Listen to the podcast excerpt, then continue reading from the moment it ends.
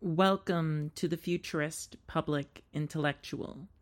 The Supreme Court this week heard oral arguments for two related cases Moody v. NetChoice and NetChoice v. Paxton.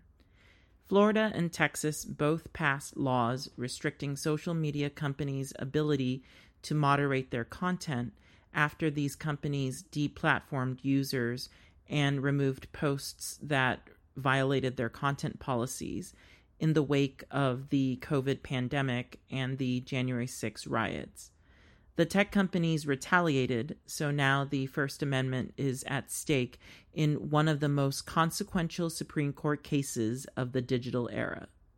While an official decision is expected in the summer, this Supreme Court case is going to tremendously impact all of our lives, especially content creators like myself we need to examine the tech company's position because we are at a fork in the road.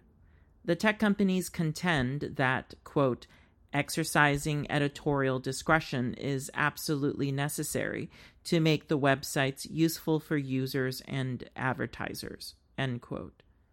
Florida and Texas decry what they see as discrimination, mostly against conservative perspectives. The tech companies want to liken themselves to newspapers, but that's rather disingenuous.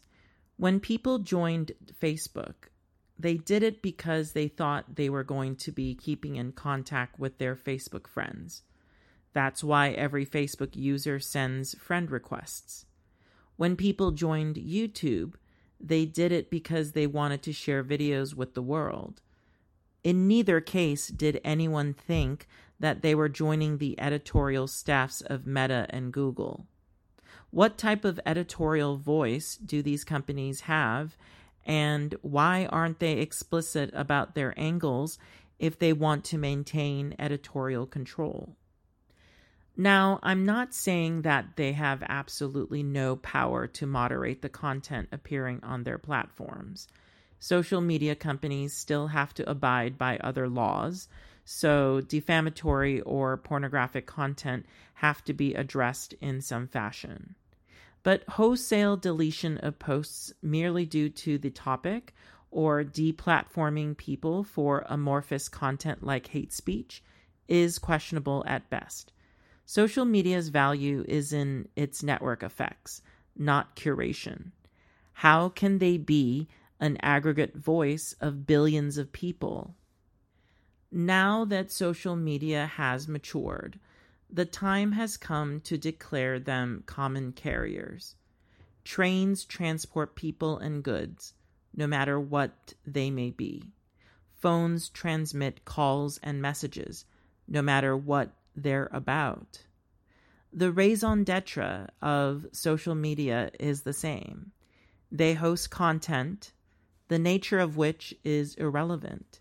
The size and pervasiveness of social media plant them squarely in the common carrier camp. Furthermore, it's important to take into account the difficulty of using or creating an alternative. Since the power of social media comes from their harnessing of network effects, the sheer investment and infrastructure necessary to create a viable alternative are too much the tech companies control the digital public square. So they need to let everyone have access to that public square. Thank you for listening to the Futurist Public Intellectual.